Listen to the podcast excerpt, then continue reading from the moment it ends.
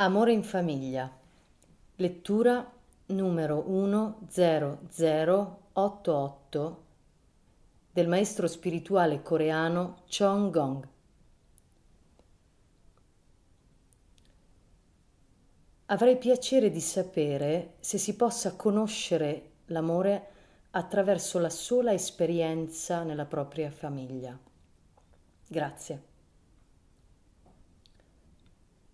Nel momento in cui vi nascono dei figli, voi credete di provare amore per queste creature, ma non è proprio così. Si tratta infatti solo di amorevolezza. Ma voi provate tanta dolcezza, li guardate con infinita tenerezza e siete convinti che si tratti di vero amore. Ma non potrebbe esserlo, perché la relazione tra i genitori e i figli è una tra le più difficili che ci possano essere. Si tratta di vera inimicizia, secondo lo Bob, detto in coreano, o legge di relazione.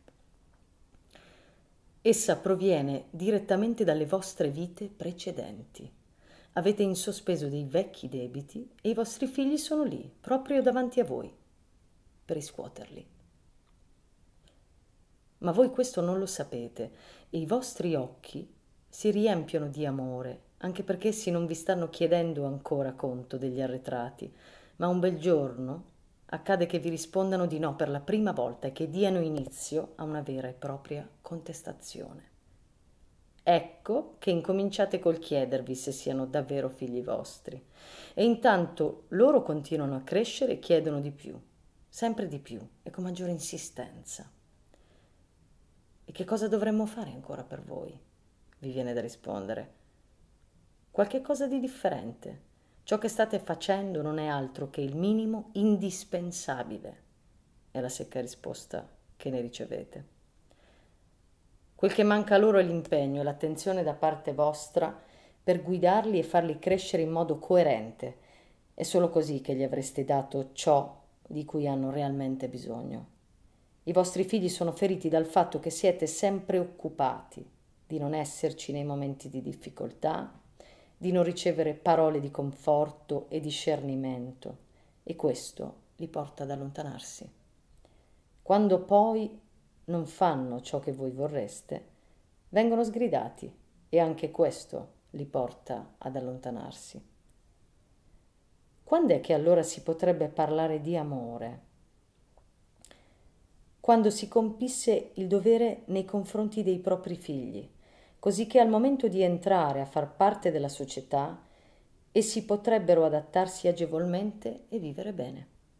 Solo in questo modo sarebbero onorati e rispettati e voi genitori provereste gratitudine.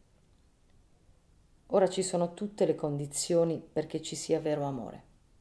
E c'è, c'è vero amore ed è condito con tanta gratitudine. Gratitudine nel vedere come i figli siano cresciuti bene. È questo il vero amore dei genitori.